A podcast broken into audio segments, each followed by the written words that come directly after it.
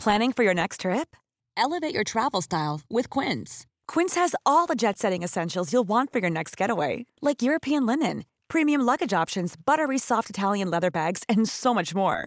And is all priced at 50 to 80% less than similar brands. Plus, Quince only works with factories that use safe and ethical manufacturing practices.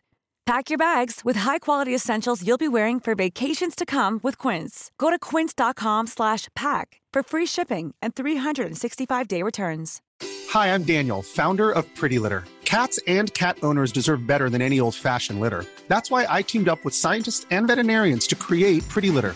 Its innovative crystal formula has superior odor control and weighs up to 80% less than clay litter.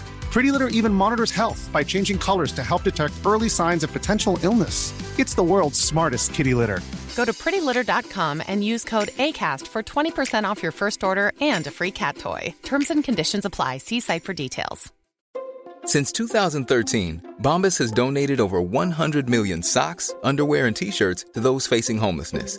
If we counted those on air, this ad would last over 1,157 days. But if we counted the time it takes to make a donation possible, it would take just a few clicks. Because every time you make a purchase, Bombas donates an item to someone who needs it. Go to bombas.com slash ACAST and use code ACAST for 20% off your first purchase. That's bombas.com slash ACAST, code ACAST. Mayday alla fartyg nära Estonia. Det är Mariella som har uppfattat mycket ljus i sjön och, och det finns väl en möjlighet att, att, eh, det har, att där finns människor och att den skulle ha, ha sjunkit. Kvitterens symfoni. Ja, Mayday, positionen, Mariellas position är 5923 och uh, latitud nord 5923 och longitud är 2142 ost. Så alla fartyg bör komma närmare sagt. Isabella kvitterar.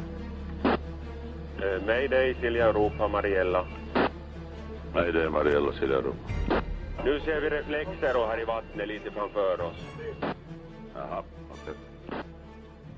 Ser ut som såna i alla fall. Den 28 september 1994 klockan 01.23 hörs det första mayday-anropet från Estlines passagerarfärja Estonia. Ombord finns 989 personer på väg till Stockholm från Tallinn. När Viking Lines Mariella anländer till platsen anträffas inget fartyg. I det drygt 13-gradiga vattnet fann man istället människor, livbojar och vrakdelar. Den här natten dog 852 personer i det som skulle bli ett av Sveriges största nationella trauman någonsin. Mycket har sagts i turerna efter Estonias förlisning. Löften har avgivits, rapporter har avlagts, men ännu återstår många frågor. Hur kunde hon sjunka så snabbt? Var det verkligen bogvisiret som föll av? Förra veckan chockade journalisten och dokumentärfilmaren Henrik Evertsson världen då han i sin dokumentär Estonia, fyndet som förändrar allt, släppte information som vänder upp och ner på hela den etablerade teorin om varför fartyget gick under. Den här veckan träffar jag Anders Eriksson som var 45 år gammal när han blev en av de 137 personer som mirakulöst överlevde förlisningen. Välkommen hit, Anders Eriksson. Tack. Eller jag ska tacka för att vi sitter i ditt hem just nu. Du är välkommen. Tack så jättemycket. Och um, det är första gången du gör en podd. Ja, det är det. Men du har varit med mycket i media. Det har blivit en del under de här åren, ja. Och anledningen att, att vi sitter här är att för 26 år sedan så var du ombord på passagerarfärjan MS Estonia när hon sjönk. Mm, det stämmer. Och går det en dag utan att du tänker på det? Ja, det gör det ju kanske definitivt, men eh, det, det kommer ju upp ibland, det gör det ju, och speciellt nu kring de här femårsperioderna när det är minnesdagar och uh, framförallt nu då när det har den här dokumentären har publicerats mm. som jag ju också själv har medverkat i. Mm. Och det är också därför som jag tar det här samtalet nu för att jag har sett den här dokumentären. Det är 26 år sedan och nu har det framkommit nya uppgifter som vi ska komma till lite senare. Men vi kan väl börja med att fråga tiden före Estonia. Du kommer från Värmland, du bodde och jobbade i Värmland. Hur, Ja. hur hamnade du på Estonia den här ödesdigra natten?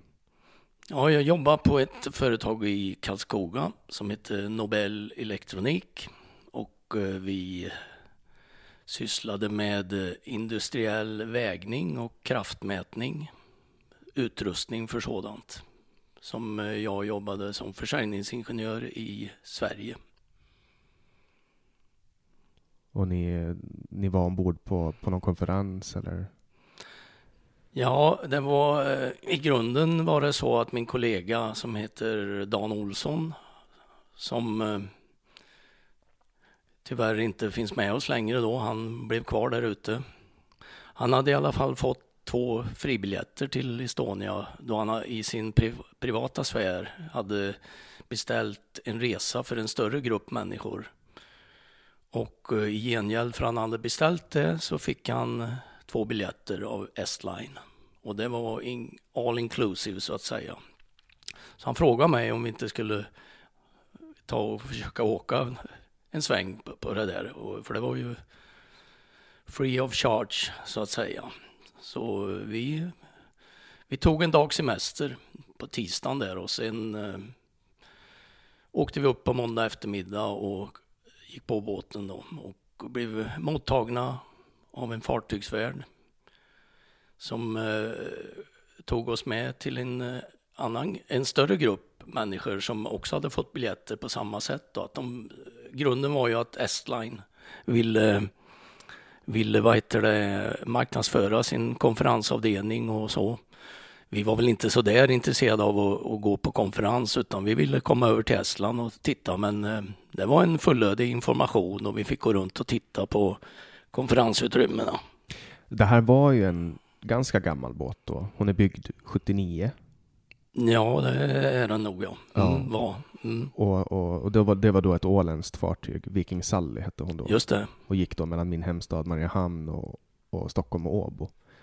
Uh, så, så hon var ju på inga sätt ny under den här tiden då. Så var hon ju ganska gammal. Precis. Men hur upplevde du, hur var stämningen ombord? Hur såg det ut inne på färjan? Båten eh, var ju väldigt fin invändigt. Den var, verkar ju, den var nyrenoverad om jag inte minns fel att de upplyste oss om på, på väldigt många platser i alla fall. Minns ni de eh, utrymmen vi var i? Hytterna var helt okej okay och så. Så att eh, det var inga problem med det. Mm. Så, så, och på vägen över, hur, hur, var liksom, det var lugnt när ni åkte dit då på tisdagen? Då var det lugnt ja. Det var en vanlig sån här båtresa som man, många människor gör i, på de här färjorna som går mellan ja, mellan alla länder i, i Norden här. Mm. Och sen var ni i Estland och sen kom ni tillbaks till hamnen då på onsdag kväll? Var det väl? Nej, på tisdagskvällen tisdag blev det. Ja. Ja. Jajamän.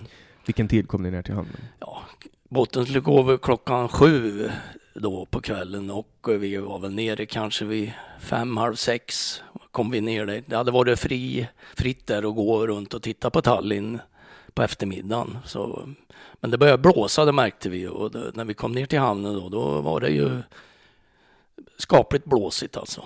Mm. Men eh, det var ingen som man fäste något direkt avseende vid. Det är ju inte så ovanligt att det blåser vid den här tiden på, på året. Mm. Och då befinner vi oss i den, 27, den 28 september, 27. 27 september 1994. Ja. Och fick ni någon varning om att det skulle blåsa? Nej, inte i någon, inte i någon, uh, egentligen, inte i någon mening, nej. Mm. Och så när ni, kom, när, när ni var ombord på färjan, vad, vad gjorde ni då på, på kvällen? Ja, på kvällen då var det aviserat att det skulle vara smörgåsbord med den här gruppen människor då som hade fått biljetter på ett liknande sätt. Men Dan och jag hade gått till informationen och frågat om vi kunde få gå upp på bryggan och titta. Och det var fullt möjligt så de bad oss komma tillbaka halv åtta. Och där, då hade det här smörgåsbordet redan börjat så vi, vi sa att vi kommer lite se senare, vi ska gå upp och kolla det här. Men då låg båten fortfarande kvar inne i hamnen? Nej, då hade den gått ut. Men en halvtimme försenad? Ja, någon, den hade i alla fall gått ut då som mm. sagt och vi var ju där, eh, vi var nog där och, och frågade in när den låg i hamn så att säga på mm. informationsdisken då. Men de, de var tvungna att lägga ut först och, och, och komma på drift så att säga innan man fick gå upp. Mm. Och då, och då fick ni komma upp då till? Halv åtta och, eh, sa de att vi skulle komma till informationen och då kom det en, en person då, en, eh, i besättningen som eh, tog oss upp till bryggan där vi fick titta och, på hur det såg ut där uppe och prata lite med dem som jobbar där. Och de förkunnade att det blåste.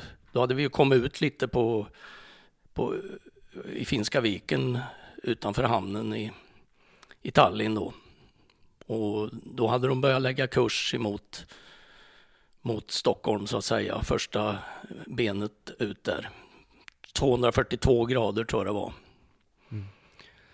Men de var lugna och sansade där uppe. De berättade information om en del tekniska saker och eh, att de hade dubbel bemanning vill jag bestämt minnas att eh, de berättade då för att det skulle blåsa. Det var inget, var inget uttal om det, utan så var det.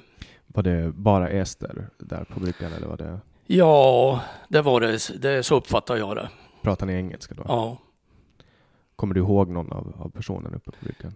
Inte, inte uh, alls egentligen, utan det, det var uniformsklädda eller i skjorta då som de hade med olika gradbetecknare och det var inget som jag ens uh, fäste något avseende vid då. Mm. Hur var teknologin där uppe? Upplevde du att det var modernt? Ja, det, det tyckte jag väl. De uh, hade ju en Ja, den här kursen såg jag ju på en, en eh, digital display framför styrman som satt i, i, den positionen för att ja, båten skulle gå dit den, så uppfattar jag det i alla fall. Och du minns 220 grader? Nej, 242. 242? Ja. Mm. Och sen efter ni hade varit på bryggan, vad, gjorde ni några iakttagelser där uppe? Någonting som... Inte något annat eh, speciellt, utan det var en, en bra visning och och få se hur det ser ut uppe på en sån här kommandobrygga. Mm. Och vad, vad tog ni er för sen? Ja, sen gick vi tillbaka ner då och anslöt till den här gruppen och skulle ta mat då. De hade redan eh, tagit en omgång på smörgåsbordet när vi kom ner så att eh, vi urskuldade oss väl lite då att vi hade varit uppe på bryggan och, och så. Och det var lite tryckt stämning för då stampade det på ordentligt där ute på, på, på sjön så att säga. Var kom vinden ifrån då? Ja, den gick rakt mot kan, kan jag säga. Ni mötte vinden alltså? Ja, mm. rakt mot. Så det, det, det, krängde inte utan det slog. Så då var det västlig vind då? Ja, inte ren västlig tror jag inte men den gick ju som sagt 242 grader och mm. gick nog rätt så klart mot vinden. Mm. Uh, hoppa båten av att Ja, den slog rejält varje, på våg, när den slog i de vågor ibland den möter då. Så det var att fören liksom åkte upp och ner? Ja, precis. Precis. Var, var folk sjösjuka då? Ja, det var de säkert en del började på bli, för det, det, det slog rejält i matsalen där, där vi satt. Och det, jag minns ju speciellt då, det var fyra kvinnor med från Astra i Södertälje som eh, de hade tagit en omgång mat men de var inte speciellt eh, att de ville äta något mer utan de var oroliga helt enkelt. Och Dan och jag var väl, vi sa det är ingen fara det här liksom. Det, det blåser ju normalt och de har dubbel bemanning och skeppet är ju, eller båten är ju relativt nyrenoverad och så. Så att det var ingen som man var orolig för på något sätt. Men eh, de var det rejält oroliga och en av kvinnorna säger då, ja men tänk på hur det gick för Jan Hevelius, sa, sa hon då. Och det, ja det var ju, ja men eh, det var ingen som man kunde bemöta eller någonting sådär. Men, men Jan Hevelius, det var då ett skepp som hade förlist en, ja, ett år innan? den förliste på Östersjön eh, ett år innan, ja. Precis. Och, och hon sjönk då Ja, den hade ju eh, fått förskjutning i lasten, alltså bilar och sånt som hade eh, kommit på drift och eh, gjorde att båten fick slagsida kraftig då. Och sen vart det så mycket så den slog helt enkelt runt. Mm. Och, och la sig med kölen upp och den låg och flöt en vecka där och det gick ju tydligen väldigt fort där. Mm. Men som sagt, det var, vi fäste ju inget avseende egentligen vid det, mer än att jag, jag hade det ju med mig senare sen lite grann i, min, i mitt huvud så att säga. Så du befinner dig med, med din kollega ombord då på Estonia, ni har varit ute på bryggan, ni har ätit Mm. och nu, nu sitter ni och pratar med ett gäng och, och ni pratar om en, en olycka då som hade skett ett år innan där ett antal människor hade dött då Ja. på Östersjön. Ehm, kände du någon oro i kroppen eller? Nej, det kan jag inte säga alls. Vi gick och satte oss sen i restaurangen där det var lite uppträdande och sånt där efter, vi, efter maten då. Vad klockan kunde ha varit nio, halv nio, nio någonting. Och eh, vi tittade på en del sådana uppvaktningar med folk som fyllde år. De fick någon champagneflaska och så dansade, eh, dansade några där inne på dansgolvet. Några. Det var ett uppträdande alltså i dans. Hur var, stä- hur var stämningen? Ja, Då? det var god stämning där alla. Och just det de här firandet av olika personer då. Var det många som drack? Ja, det, det kan jag inte avgöra direkt sådär, utan det var en god stämning och vi satt där till ungefär tio. Då sa vi att vi, vi skulle upp på morgonen och, och åka på våra tjänsteuppdrag igen då, eftersom vi hade semester där. Ska vi, ska vi etablera en tidszon som vi pratar i nu? vi pratar alltså klockan tio estning, eller finsk tid då, Ja. hela tiden. Vi Just det, så håller, då är en timme framför svensk tid? Ja. Yes, då håller vi oss till det. jajamän. Perfekt. Så vid tio tiden så... Då, då sa vi att vi, nu går vi och lägger oss och då skildes vi åt där på i ankomsthallen. Jag gick till min hytt på babord sida och Dan gick till sin hytt på styrbord sida. Och då befinner vi oss på våning, Fyra. våning fyra. Och bara för att ge en referens då, så våning två är bildäck. Det borde det vara ja. Och våning ett, det är hytterna under bildäck. Ja, jag kan inte om det är minus eller något sånt där tecken framför de våningarna, det vet inte jag, men eh, det borde vara eh, våning två. Det är ingenting under, under fyran, det tror jag inte. inte. Mm. Och sen har vi då våning sju och våning åtta som man kunna gå ut på fartyget Ja, och, och komma ut. Okej. Och då var du på våning fem, sa vi, fyra. fyra. Fyra. Mm. Och du går då till babordssida, för, för den som inte är sjövan så är det vänster om Ja, fören. stämmer bra det. Och din kollega går till styrbord som är höger om fören. Och ni är Mm. ganska långt framme. Ja, det är den främre delen. Jag hade min hytt precis i, i, sista hytten, eller första hytten sett framifrån på babord sida då.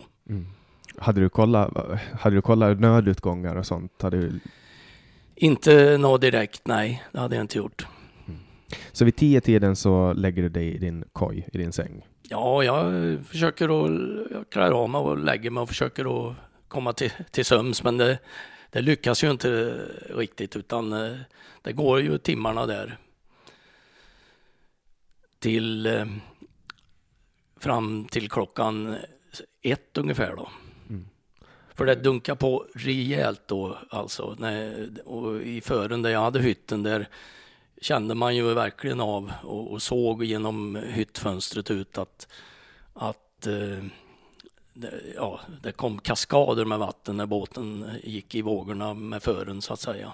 Då var alltså du på fjärde våningen. Då borde Ja. du ha haft en hytt som var absolut närmast bogvisiret. Ja, i alla fall, det, det måste det ju vara, definitivt. Och bogvisiret har ju en ganska central roll i det vi kommer att prata om senare. Men vad, vad hände vid ett-tiden? Vid ett-tiden så eh, kommer det ju två jättekraftiga smällar, metalliska smällar alltså.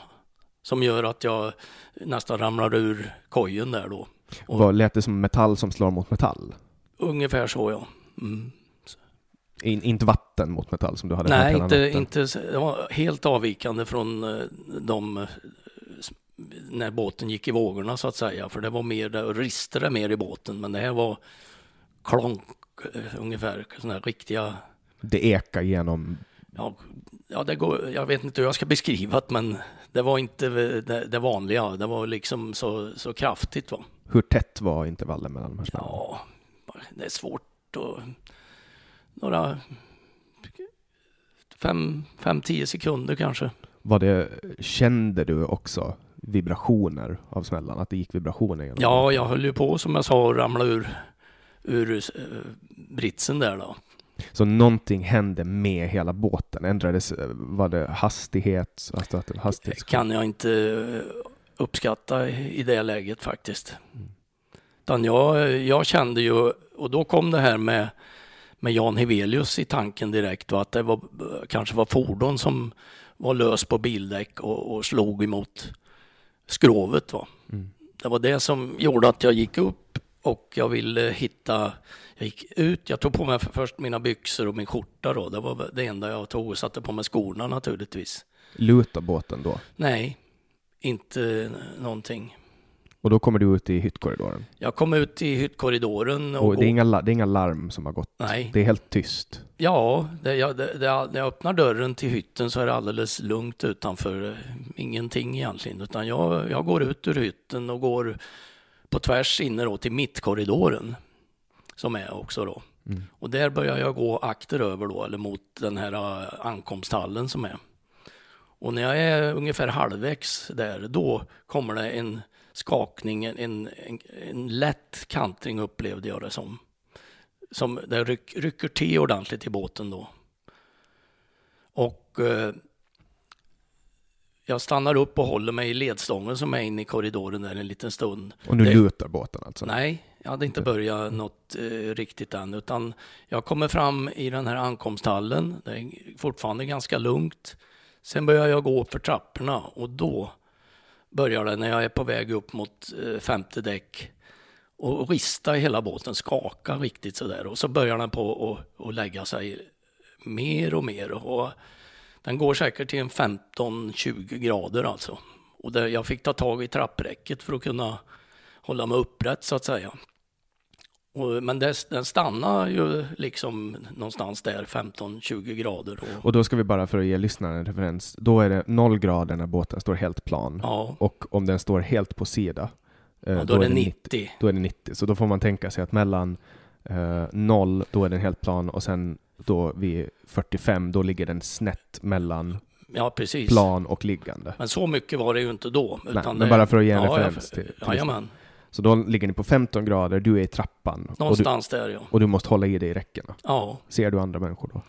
Ja, det, jag, jag kan inte säga att jag såg människor just exakt där jag var i den positionen, men jag stannade ju upp och höll i mig och insåg att jag undrar först, är det jag som är, står här och det, det här händer ungefär? Såna, det är inte sant alltså, men det var ju sant. Du förstod att nu Jag förstod nu att, att lutningen som den blev då, det, det, var något som, det här går inte att, att komma tillbaka ifrån. Att det rullar på en båt, det har man ju varit med om, men att få en sån där lutning, det är... Så att jag, jag sa, jag, eller tänkte för mig själv då, jag måste ut. Mm. Och du är i grund och botten ingenjör? Ja. Och du har det här tänket att du... Ja, det, det är på, kanske på något sätt lite grann, ja.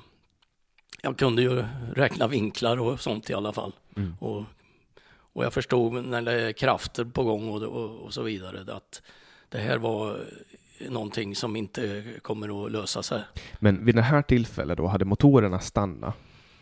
Det kan jag inte avgöra faktiskt. Men ni, ni hade slutat slå på det sättet att ni slog framåt?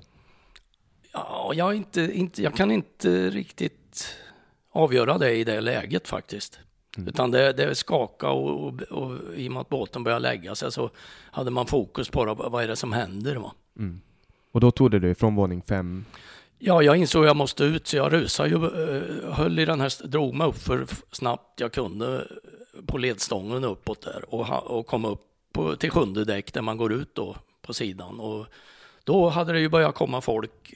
Eh, det var en, någon som var, var före mig där och vi hjälptes åt att få upp den här dörren då, för det var inte så lätt i och med att båten lutade lite. Va? Då skulle man, den var ju tung och, och, och vända ut så att säga, dörren. Mm. Och då kommer ni försöker ta er ut då på babordssida, på vänstra sidan av ja, båten? Ja, det var liksom dit man ville. Det var... Mm. Så när du kommer ut då på, på våning sju, hur, hur är vädret då? Det måste ha blåst ja, enormt mycket? Då börjar man ju, då blåste det ju naturligtvis väldigt och men det var liksom inget heller som man eh, satte tanken på direkt, utan det var ju liksom att, att försöka hitta lö kortsiktiga lösningar på något sätt. Jag, Jag eh, tog mig ju fram till ett skåp där som det fanns livvästar i och började slänga det mot, för då, då började det ju på att komma mycket människor ut ur, ur dörren där och den här personen som var, hjälpte mig att få upp dörren, han, han låg och drog ut folk där. Förstår du att du ska hamna i vattnet då? Ja, ja, jag vet inte hur jag tänkte egentligen, men att det var ett, ett väldigt dåligt läge naturligtvis. Men eh, efterhand så insåg man ju att det här kommer gå åt pipan alltså, för den, bör, då bör, den börjar ju på att lägga sig mer och mer. Som sagt, och jag kände mig trängd när jag var där, så jag, jag drog mig för över och hamnade någonstans under, kom, bakom kommandobryggan eh, rakt ner. Och där fanns det ett stativ där de, har, där de här livflottarna finns som blåses upp då när de kommer i vatten. Och det, det var ju folk som klättrade där uppe på dem och försökte få loss dem. Och vi, jag vet jag stod där och, och tittade på någon skylt hur man skulle lossa någon vev där och, och försöka frigöra dem där. Men eh, det var inget som vi lyckades med. Men båten började ju lägga sig mer och mer. Och... Har du något koncept? Hade du ett armbandsur på dig då? Ja, det hade jag, men den tittade jag inte på. Den äh, ramlade ju av sen senare i vattnet då. Vet du ungefär vad klockan var när? Ja, när smällarna kom var ju klockan äh, lite strax efter ett då, finsk tid. Och när, när ni befinner er uppe här då på och försöker hålla på med de här livbojarna? Ja, det, det, det, ute på däck där eh, har jag den känslan att det gick ju en en tid, en tid där, kanske 20 minuter eller som det här pågick då, själva att den började på att lägga sig. Var det panik hela tiden? Eller var du rationell? Ja, för min egen del var jag nog ganska rationell. Jag kände mig hela tiden att jag ville ha utrymme. Och när, när båten börjar närma sig 90 grader då, när då ligger den helt på sidan alltså. Då står man på väggen av åttonde våningen då, som är hytterna som besättningen har tror jag. Men jag stod på väggen där helt enkelt mellan eh, kommandobryggan och eh, skorstenen som låg ner då i vattnet Fanns till, det ljus? till hälften. Fanns ja, jag, jag, kan inte säga om det var ljus just då, men det, det var ljust väldigt länge. Och, och jämt före där, eller någonstans där, så hade det kommit en signal, en, en dov signal som som eh, om, ja, det var väl någon signal att man ska lämna fartyget. Det kom en, far, en fartygstuta, mist, ja, mistlur. mistlur ungefär så ja. ja. Och du står här på sidan av ett fartyg som, som står på sidan i vatten. Ja, det, ja. Och du står på hyttfönster. Ja, ungefär så. Se, ser, du, ser du ner i hytten? Nej, nej, nej. Jag såg bara vattnet komma närmre och närmre då, för då började den ju på att gå mer än 90 grader ner. Mm. Och det, det, var liksom bara, vad ska jag göra? Jag, fann, jag, såg ju att det fanns ingen utväg till slut annat än att hoppa i vattnet. Mm. Och bara en halvtimme, 40 minuter före hade du legat i hytten och nu står du på utsidan av hyttväggen. Ja, just det. Ser du, vad, vad ser du människor runt dig? Vad gör människor? Hör, jag kan säga så här att mitt, eh, det här som kallas tunnelseende tror jag var, var nog min, jag såg bara framåt för mig själv i mm. det läget faktiskt. Du hörde inga ljud annat än storm? Nej, det jag, det jag med ögat minns det var att jag tittade upp mot himlen för det blåste ju bra men det regnade inte utan det var det var lite månsken nästan som lyste mellan molnen som man såg komma förbi och skymma månen lite grann då. Eller om det var, någon, om det var fullmåne eller ej, det vet jag inte, men det var ett ljust sken i alla fall. Såg du eh, andra färjor i horisonten? Nej. nej. Och vad, vad händer sen då när, när båten, du står på, båten ligger 90 grader, du står där, vad, vad händer då? Ja, det som jag sa, den eh, lägger sig ju mer då och då blir det ju nedförsbacke på, på väggen där mot som, och sjön närmar sig.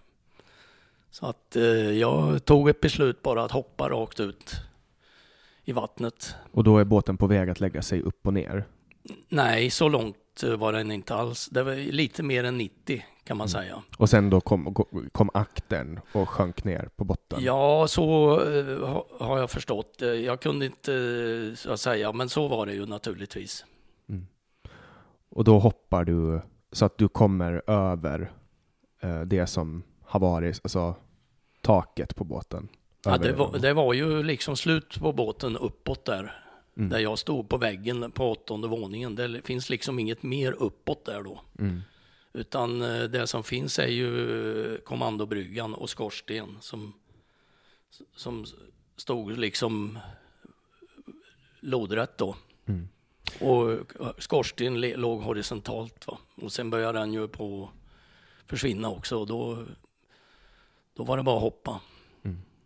Och vad hände då? Ja, jag hamnade i vattnet och i, fram, jag såg framför mig en sån här vanlig livbåt. En som låg och flöt där och jag, hopp, jag ville ju inte hoppa rakt i den utan jag hoppade vid, vid sidan eller emellan någonstans. Och, men eh, då, då hamn, i de här vattenkaskaderna som uppstår när båten håller på och sjunker så kastades jag rakt in i den här öppna livbåten. Och eh, jag fick någon tanke där att, att jag kanske nu kanske jag har en chans här.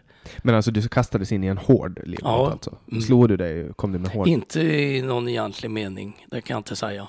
Mm. Utan eh, jag försöker få tag och, och komma till balans på något sätt där. Och det, det tog bara nå, någon liten stund, vad det var, någon 15 sekunder, 20 sekunder kanske, halv minut. Så kommer det en sån där kaskad till och kastar hela li- livbåten. Och de här kaskaderna, är det vågor eller? Ja, det är ju va- vatten som trycks upp när båten sjunker. Vattnet måste ju ta vägen någonstans när den håller på och sjunker. Och eh, det är kraft, riktiga krafter i dem alltså.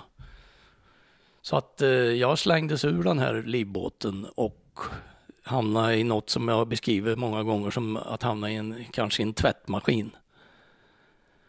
Jag kunde inte kontrollera någonting då faktiskt. Du bara snurrar runt, runt, runt? Ja, det var liksom... eh, Och jag, minns ju...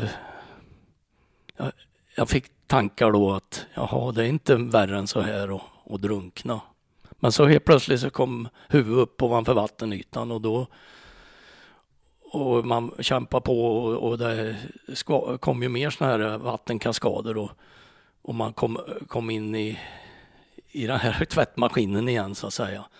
Sen helt plötsligt kände jag att jag var emot någonting som var väldigt skrovligt och, och, och jag fick ett tag i några linor där. Och, ehm, och fick ett väldigt bra tag och så kände jag att jag trampade som nästan i en presenning som ligger i vattnet.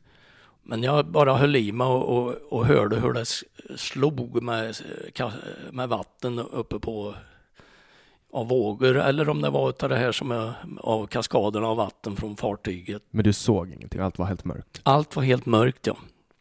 Så eh, efter en stund insåg jag väl att jag, jag hade ett bra tag och, och jag le- levde. Så det, nu är det bara att hålla i här. Och, och så efterhand så började det här eh, smäll, eller dånet av vatten som slog på flotten och, och avta. Så det blev någon form av, vad ska man kalla det, här, dynamiskt lugn.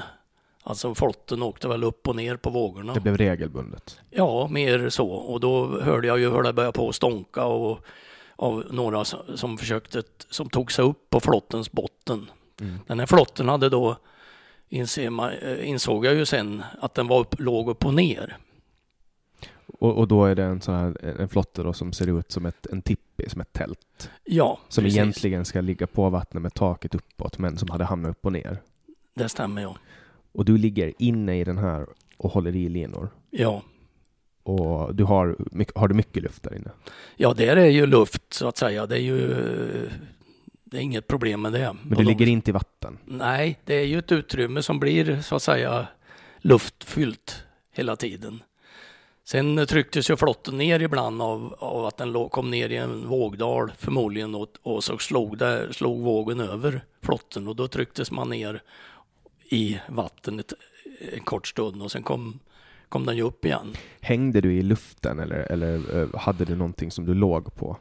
Ja, ja, så här var det. Jag hade ju flytväst på mig, så jag hade ju flytthjälp av det och så hade jag ett bra tag i, ett bra tag då i, i de här linorna som är i botten på flotten som man ska hålla sig i när den ligger rättvänd så att säga.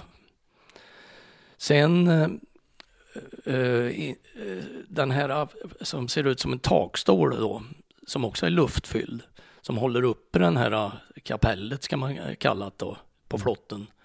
Den var ju luftig och så den låg som en korv inne, inne i flotten där och flöt, eller trycktes upp till ytan den med då. Mm. Så jag kände den där och, och, och, då drog jag mig upp och la mig gränsle över den här takstolen kan man säga då och hade ändå ett bra tag i, i de här linorna då. Så du hölls relativt torr, du blev liksom inte nedkyld? Torr är ju kanske inte rätta ordet. Men, ja, men inte aktivt ja, i vatten? I, sen kan jag väl erkänna att jag kände som att jag var lite, att jag inte låg i vatten. Ja. Definitivt. Men sen kom det en sån här våg ibland och tryckte ner hela flotten. Och jag minns jag, jag vart så arg för då kände jag att nu vart jag blöt igen. Ja. Ungefär.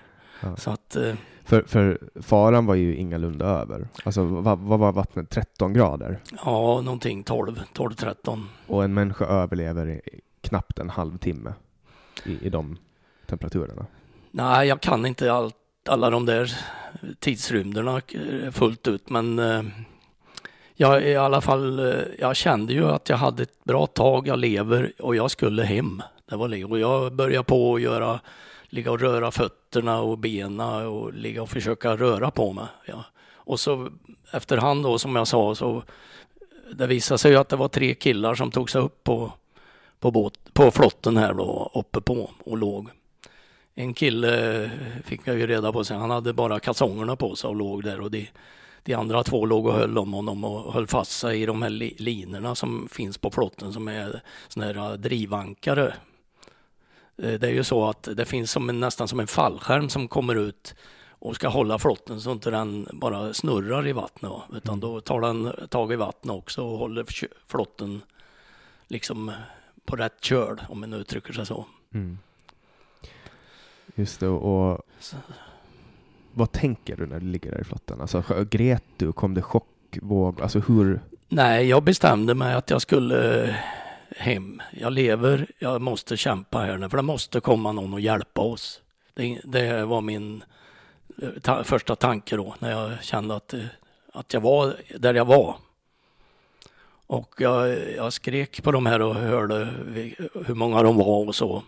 Och de svarade ju. Och, ja, jag, vi höll, på, höll väl på så lite sen då. Vad var det estniska? Ja, de var från Estland allihopa. Så ni pratade engelska med varandra? Ja, ja, faktiskt en av killarna kunde svenska. En av dem. Men han talade ju om eh, att de, de var där och, och sov i. Och jag sa att de måste, efterhand sen så började det ju på att höras eh, helikopterljud då. Jag kan inte uppskatta hur många timmar det var men eh, det tog ett tag, då, då började vi höra och jag nästan skrek ni måste vinka och då vet jag, jag minns han svarade inte så lätt sa han. För de låg väl och höll sig fast bara. Mm. Och, och hur, alltså de här timmarna, du, du låg där i fem, sex timmar? Ja, sex blev det ju. Hur kände, alltså hur, hur var tiden? Hur gick tiden? Gick den snabbt eller långsamt? Ja, den, det är ju lång tid, men jag, jag höll på hela tiden och försökte hålla mig varm så gott det gick eller röra på mig så jag inte... Och jag började efterhand förstå att, att eh, om det kommer helikoptrar och sådana saker så kanske man eh, inte upptäcker att jag är under där. Jag har varit orolig att de, skulle, de här killarna skulle ja, ramla av flotten eller något sånt där. Eller, och, och också att de att de kanske inte skulle komma ihåg när de, om de blir upphissade att i, i det. Jag vet ju inte vilket tillstånd de var i egentligen. Mm. Men jag var, jag var hela tiden och, och, och banka uppåt och, och skrek på dem att de inte skulle glömma bort att jag var där. För jag insåg att när helikoptern kommer då kan vi inte prata längre. Mm. Och det visade sig ju då när den kom. Det vart ett himla dån ovanför. Och då, då kände jag ju att nu, nu, och då vart jag väl lite paniska och slog och skrek på dem. Men det hände ju saker där uppe märkte jag ju. Kommer du ihåg någon tanke du hade när du låg där under de här sex timmarna? Ja, det var ju naturligtvis en, en rädsla att bli bortglömd där. Det var det. Den, den fanns, men jag var ändå så aktiv att eh, skrika på dem så att mm, de hade ju inte glömt att jag var där under i alla fall. Trodde du att du skulle dö någon gång? Under hela förloppet? Inte då, eh, när jag hade väl eh, kom under flotten. Det var mera, som jag berättade förut, en, en kort sekvens när jag kastades ur den här livbåten. Mm. Då kom det någon, jaha, är det inte värre än så här att drunkna eller? Mm. Men eh, som sagt, då kom huvudet ovanför vattnet igen och då fick man fart. Och sen då, du ligger i, i, i livbåten, hur kommer du ut därifrån? Ja, det dånar ju och eh, det hände ju saker ovanpå där och eh, rätt som det var kände jag att det var någon som dunkade ovanpå där. Och då, då var det ju ytbärgaren som försökte lokalisera var jag låg någonstans. Så han, eh, och jag dunkade väl tillbaka och sen tog det några sekunder till så såg jag att det blev ljust en bit ifrån där. Och då hade han skurit hål i botten på flotten där. Och jag, jag vet jag låg där och bara väntade nästan att han skulle komma in och hämta mig men han skar lite till då så stack han ner huvudet och sa att det är grönt sa han, du kan komma, komma hit. Och då drog jag mig till honom och först jag fick var en, en jättekram där ute. Och hur, hur, Ja, det, det glömmer jag aldrig. Det var... Och det kommer, det kommer en ung blond kille, 20 år gammal. Ja. Skär upp, skär upp hålet, ger dig en kram, lägger en sele runt dig. Ja, alltså. sen åkte vi upp. Och vad ser du när du är i luften? Ja, det, jag såg ingenting då kan jag säga. Det var bara en känsla av, vad ska man säga, tillfredsställelse att man nu är det nära och man får komma in i värmen. Såg du, eh, om det var flera saker runt dig, såg du färjor? Vad, vad såg du när du? Jag såg ingenting då kan jag säga. Utan det var bara fokus på att hålla sig fast i selen och, och ja, hålla om honom. Han var ju med och höll i också i samma vinsch där. Och så kom du in i helikoptern ja. tillsammans med de här estniska killarna? Ja. Vad, ja, vad var det för folk inne i helikoptern? Ja, det var ju man, navigatören, minns jag, satt precis bakom de två piloterna då. Och jag fick sticka in fötterna på något sätt eh, ganska nära honom, så honom låg jag och pratade med lite. Jag ställde ju frågor och hur det vart, om vad de visste om fartyget och framförallt om de hade någon information om min, min kollega då. Mm. Man kunde ju inte förstå då hur, hur hur många som hade omkommit då. Inte jag i alla fall och det fanns ju ingen information om det heller för dem att få. Så, såg du ut genom fönstren? Nej, jag låg på golvet jag med en filt över mig. Och du var den sista de tog förrän ni åkte iväg? Nej, de, de ja utav, den, utav flotten där, men sen räddade de två personer till. Från vattnet eller? Från, från en annan flotte då. Som de också hade fått ögonen på då. Mm. Så att vi var sex stycken som de lyfte upp på ett svep. Sen var de tvungna att flyga in oss till finska Utö. Och eh, där de släppte av oss då, där, där stod uh, värnpliktiga och militär personal och tog emot oss. Och vi hamnade ju på ett logement där och fick lite, ta av oss kläder och, och få några träningsoveraller som de hade tagit fram åt oss. Så att, eh, ja. Vad är klockan då ungefär? Ja, det tog väl inte så lång tid att flyga in till ute, men kanske om klockan var om vi nu pratar estnisk tid igen, jag är lite inne, mycket inne ibland i tankarna på att det är svensk tid då. För det, det så har jag ju sett på de här bilderna som finns att klockan var sex mm. som filmas och det är ju svensk tid då. Mm. Men sju då. Mm. Kanske hon var halv åtta, kvart över sju, halv åtta när vi släpptes av där. Var de beredda på att ta emot er? Ja, jamen, det var de. Det var fler helikoptrar som hade varit där före och släppt av folk. Det var ju, de flög ju in dem dit och även till fartygen och släppte av många. Och vad hände där på Utö? Hur länge var ni där? Ja, det var inte så länge, men vi fick eh, ligga och vila lite och fick torra kläder. Vi fick upp i en restaurang där och, och, få lite frukost eller något att äta i alla fall, det minns jag. Man satt och tittade ut över havet.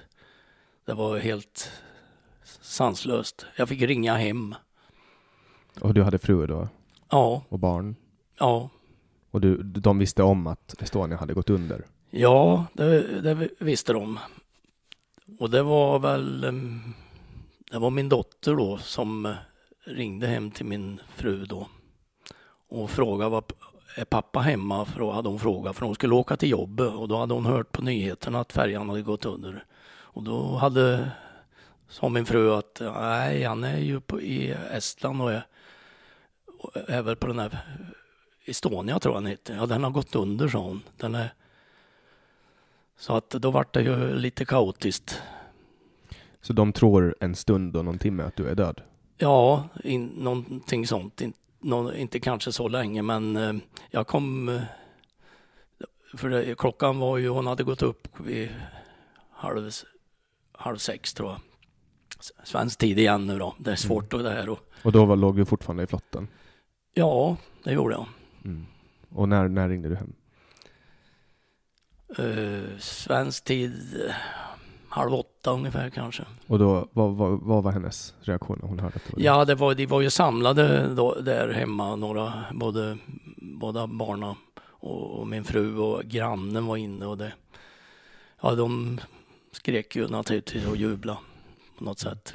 Och de hade förberett sig för, för det värsta eller?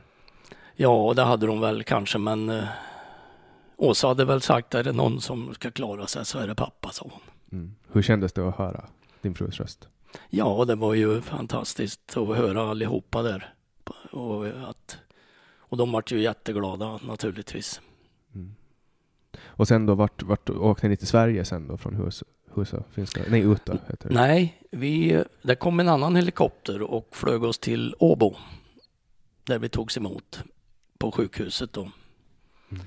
Och där var det ju riktigt kaotiskt då. Då hade ju media börjat på och och fått klart för sig att det var eh, ja, att det hade hänt och så. Jag, jag kan tänka mig att klockan var väl ja, jag kommer inte ihåg vad klockan var, men det, var, det gick några timmar där ute på Utö, två, tre timmar kanske innan vi fick åka iväg. Mm. Och runt lunch då så var du med i en SVT-intervju? Ja, det var först på kvällen. Det var på kvällen? Ja, vi var ju på sjukhuset på eftermiddag, hela eftermiddagen då. De kollade oss med hypotermia och röntga lungor och grejer. Så vi togs väldigt väl om hand. Då. Hade, hade chocken på något sätt lagt sig när du gjorde ditt första framträdande i media? Eller hade den ens kommit? Nej, jag tror inte den hade kommit riktigt, men eh, jag hamnade ju bredvid en kille som var från polisen i Stockholm. Han hade ju blivit räddad strax efter då av samma helikopter. Så vi kom fram till det att eh, när vi låg i sängarna bredvid varandra på sjukhussalen att vi hade räddats av samma helikopter. Så vi, och det hade kommit ju massa förfrågningar via sjuksköterskorna att de ville ha intervjuer från media då, men vi, vi tackade faktiskt nej hela tiden. Ända tills Rapport och SVT kom och, och ville prata med oss och frågade och då sa, tänkte vi att ja, det kan ju vara skönt för dem, våra hemma då, att få se oss på något sätt. Mm. Så att vi sa ja till det då. Och det var ju de som hade ställt upp sina kameror där, men det vart ju fort väldigt, väldigt mycket journalister bakom dem och jag minns speciellt, eh, de växlar ju med att prata med, med mig och eh, Tom som han heter, den här killen. Och helt plötsligt ploppar upp en liten, en liten tjej som var från Ekot. Hon kröp på golvet emellan och, och ploppade upp alldeles framför knäna på, på en när man satt där. Mm. Sådana minnen som kommer nu. Det var extremt stort mediauppbåd. Ja, det var det ju. Och senare så lite senare sen på kvällen vill jag minnas så stackade vi ja till att eh, prata med eh, Aftonbladet och Expressen också. De hade ju hade ju kommit dit då. Och det har man ju hört efteråt att det var ganska ja, suspekt en del sätt som de tog sig in på sjukhuset. De klädde men, ut sig till läkare? Och... Ja, jag hörde talas om sådana saker. Men vi, vi satte oss där och vi sa vi går, de får sitta samtidigt med varandra om vi ska prata. Så får de skriva vad de, vad de vill sen. Och det, det vart ju helsidor i båda tidningarna faktiskt. Det, mm. det är inget som man står efter men å andra sidan så var det väl också viktigt för människor hemma att se att det var några som hade klarat sig. Mm. Och sen då efter att ni, Åbo, ni, ni flögs till Stockholm? Ja, det kom ju dagen på sen det, på torsdagen. Fanns, fanns det någon beredskap för att ta emot er eller fick du åka direkt hem eller hur? Ja, det, det fick jag. Det var, allting var ordnat då. Så det kom ju en grupp eh, på eh, på för morgon tror jag var de där. För en grupp från Sverige. Och vi eh, hade sådana här debriefing-samtal med de, de svenska överlevande där på sjukhuset då. Så då fick ni sitta och prata om det? Ni hade ja, det fick vi. Hur många var ni som? Jag kommer inte ihåg, kanske vi var 10-12 personer som var från Sverige. Sen eh, när det var klart så fick vi åka till eh, Stockman varuhus och ta ut kläder. Och det hade ordnats också? Det hade ordnats då. Det var väl det de grejsade med de här som kom från Sverige. De var ju psykologer och lite vem var det som skickade dem? Utrikesdepartementet? Det eller? vet jag inte, men det var det väl. Det var, finns ju ändå någon form av ordning i saker och ting. Mm. Nej, de kom och det var, det var fina människor som ville verkligen hjälpa till och, och ordna till det för oss. Så att, eh, och det var ett Herculesplan rekvirerat som stod på Åbo flygplats då. Så vi var väl totalt 15 personer eller något som klev ombord där ihop med en del andra då. Så flögs vi till Arlanda. Mm. Och där stod det ett plan till sen, ett mindre ambulansplan som flög mig till Örebro. Och sen där fick du återförenas med? Ja, de stod och väntade på flygplatsen då. Och min bror och min mamma var där också. Och sen åkte ni ner till Värmland? Till, ja, till Karlskoga. Det är inte så långt från Örebro. Mm. Och hur var det att komma hem? Kom chocken när du var hemma? Nej, inte egentligen. Jag var aldrig riktigt sådär, vad ska jag säga, jag blev inte sådär chockad på det sättet att det blev ja, någon traumatisk upplevelse för min del då. Utan det var ju naturligtvis mycket som många som ville, ville komma i kontakt med mig. Men eh, lokaltidningarna hade varit väldigt eh, försiktiga och de kontaktade ju min arbetsgivare då. Det, det, var ju både sorg och glädje där när vi förstod att Dan kommer inte hem mer. Mm. Så på fredagen hade det kommit förslag då att, eh, till, till våran, eh, vad ska man säga, sån här som också jobbar med lite PR och media på jobbet då, på, i företaget.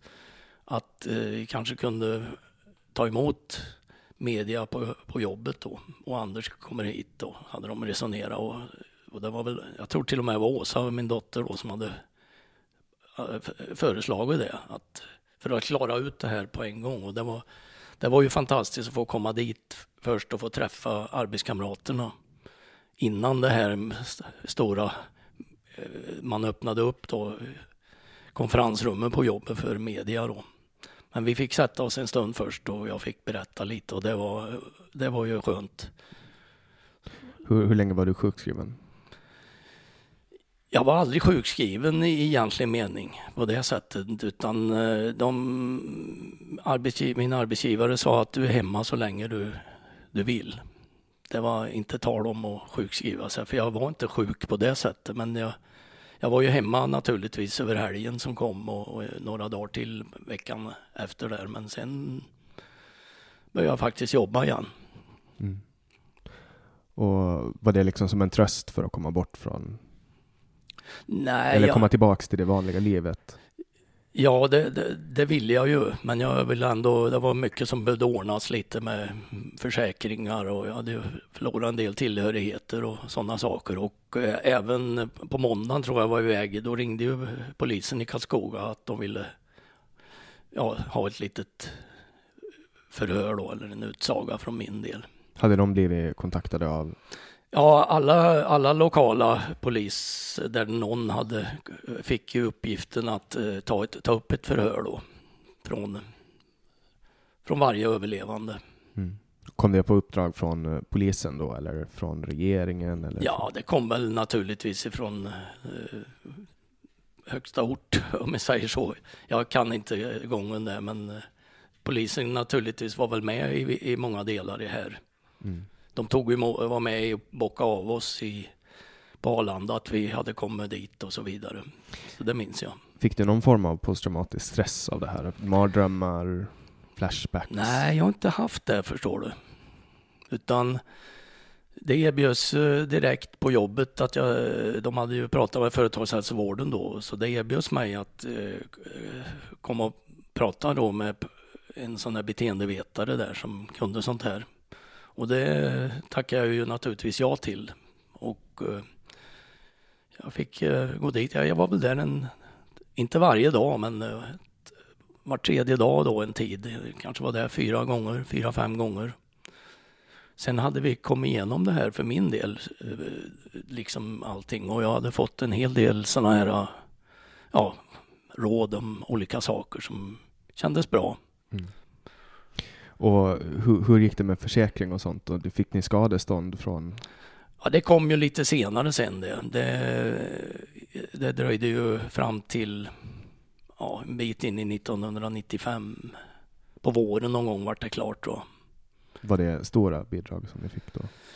Ja, stort och stort. Jag tror vi, vi fick 20 000 kronor eller något sånt där, vi som överlevde. Men sen var det lite olika konstruktion på det där. Sådana anhöriga som hade mist familjeförsörjare och sådana saker. Och mist barn och, och leder. Så det var det betydliga belopp naturligtvis. Men det, det går inte att ersätta livet. Nej, absolut inte.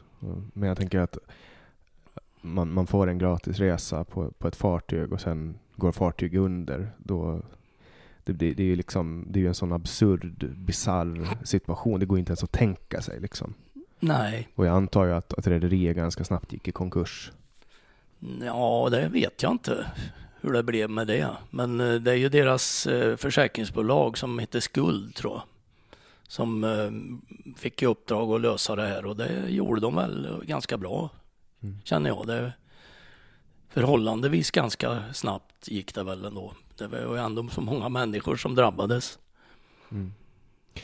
Och sen då kommer ju den här perioden. Nu har vi, nu har vi pratat ungefär en timme om, om vad som hände. Och nu kommer ju den här perioden där regeringen går ganska snabbt ut och det var ju ett regeringsskifte. Det var mellan en moderat regering och en socialdemokratisk regering. Den första ledd av Carl Bildt och den mm. andra då tillträdande Ingvar Carlsson. Och han går ganska snabbt ut och säger att nu ska vi bärga fartyget. Nu ska ja, vi ta upp alla kroppar. Precis. Hur kändes det för dig? Som, för du hade ju, du, jag antar att ni var goda vänner du och Dan? Ja, det var vi ju definitivt. Ja, det var ju liksom det, det mest, det är ju så man gör mm. när det händer en, en sån här händelse. Att uh, man tar uh, rätt på det som finns och utreder det. Ha, hade du någon kontakt med Dans familj? Ja, vi träffade hans sambo lite efter också. Och hon ville ha, hon, hon, för hennes del och så, ville hon att? Ja, hon ville ju naturligtvis veta vad som hade hänt och eh, ville ju naturligtvis ha hem honom också. Mm. Sen kan inte jag hela, hela eh, hur de hade det sen så mycket faktiskt. Men ur ditt, ur ditt perspektiv, du ville veta vad som hade hänt med båten? Ja, det är klart. Det är ju det mest naturliga som finns om det händer något. Så vill man ju veta vad som har hänt. Och det, det brukar ju oftast gå att få, få reda på också. Mm. Så vill du ta eh, mig och lyssnarna på en resa i hela den här härvan som uppdagar sig då efter att man Ingvar Carlsson går ut och lovar att det här ska bärgas. Man tillsätter en minister, vad hette hon som hade hand om det då? Hon hette Ines Husman. Så var det. Som och, fick ansvaret för frågan. Mm. Och, och, du som eh, överlevande och, och, och delvis också anhörig, blev du direkt engagerad i? Inte så mycket i, i den frågan då faktiskt. Vi kom ju lite vid sidan om alla som överlevde faktiskt. Men eh, man noterar ju att det vart väldigt tyst direkt sen efter Ingvar Carlsson hade uttryckt det här. Och, och egentligen än idag så vet vi inte riktigt vad som hände då. Fram till december när hur, hur man kunde ändra allt det här i allting. Jag vet ju att det, det här med etiska råd och allting, det vet jag ju att det, så det följde man ju. Så regeringen tillsatte ganska snabbt ett etiskt råd? Ja. Med präster och Ja, moral. det var ju sådana som var läkare, psyk psykologer säkert och präster och eh, några tidningsfolk. Jag vet några som var med. Det var ju Caroline Krok, ärkebiskop var hon väl då. Peter Paul Heinemann, läkare från Örebro. Eh, Yrsa Stenius var med bland annat. Så, som journalist eller vad, vad man ska... Ja, det var ett antal människor som man hade valt ut att sitta i det där som har ett, ett gott anseende i, i Sveriges samhälle, det vill jag påstå. Och det var då efter att det här rådet hade kommit med sin rekommendation som, som regeringen då backade och sa att nej, vi, vi kommer inte att bärga fartyget. Ja, det var de som fick så att säga avgöra det här. Va? Vad tänkte du då? Vad kände du då? Ja, det var ju konstigt, för det hade ju debatterats ganska mycket och, och att det skulle vara dels att det skulle vara väldigt besvärligt och att det skulle eh, bli, eh, dykarna skulle vara, bli skadade för livet och sådana saker. Och, eh, och att det skulle se ut som en köttkvarn där inne i, inne i, det föredrogs så inför etiska råd och de jag vet ju att det har sagts nu här att eh, man vill ju inte medverka till att man skulle riskera andra människors liv för att ta upp döda människor. Och mm, någonting där beslut eh, rekommenderar de då att eh, båten skulle få ligga. Mm. Och det var vad Ingvar Carlsson gick upp i talarstolen och sa. Att den ska förbli i djupet. Och vad kände du då när du hörde det? Ja, det var ju absurt att höra och planerna då vad man tänkte göra. Alltså ska, den ska täckas över, gjutas in i betong. Ja, det, då börjar man på undra vad, vad man sysslar med. Kände du att det var någonting som inte stämde då? Nej, inte i det läget faktiskt. Inte, inte så. Det gjorde jag inte. Vi, vi hade så mycket med ändå och, och, och, och fundera över med framförallt det här med sjunkförloppet var ju någonting som jag verkligen engagerade mig i då. För jag, hade, vi förstod, inte vid den tiden faktiskt, men om jag för min egen del var det så himla mycket med att prata om vad jag hade upplevt då. Det var nästan dagligen en tid och, och veckovis framöver sen där. Så att jag var inte engagerad på det sättet då. Men det kom ganska snabbt ut uppgifter om att det hade med bågvisiret att göra. Ja, det, det gjorde det ju. Och det var, var det spekulationer i media eller fanns det någon Nej, det hade ju det var ju bevisligen borta. Det är ju upplyft och ligger på Muskö idag. Mm. Men samtidigt så finns det ju en sonarbild som togs ganska snabbt när man lokaliserar vraket, där man ganska tydligt ser formationen av ett bogvisir. Ja, det är ju sånt som har kommit fram efterhand och eh, efter att eh, jag fick se den eh, efter att haverirapporten var, eh, var publicerad. Den kom ju först tre år efter att olyckan hände, eller händelsen var. Och eh, det är ju något som man eh, liksom funderar över redan, funderade över redan då, hur man kunde överhuvudtaget ta alla de här besluten att täcka över båten. Och sen eh, skulle det ska avbryta det sen dessutom. Och så lysa någon gravfrid över det då och ta i princip de, de döda som gisslan då, för Mm. att inte, inte ta upp bå- båten och, och utreda vad som har hänt ordentligt. För det, ja, Så olyckan sker då i, i hösten 94 och som, sommaren eh, 1995. Så, så för, före juni då så har man fattat beslutet att båten ska täckas med först grus och sen betong. Men det här av, uppdraget avbryts då på grund av att folk blir så arga. ja, det var lite senare sen som uppdraget eh, Men de hade redan, avbröts. börjat, de hade redan börjat täcka med Ja, det hade grus, de. grussystem. Gravfriden skulle träda i kraft eh, första juli tror jag. Första juli 95. 95 ja.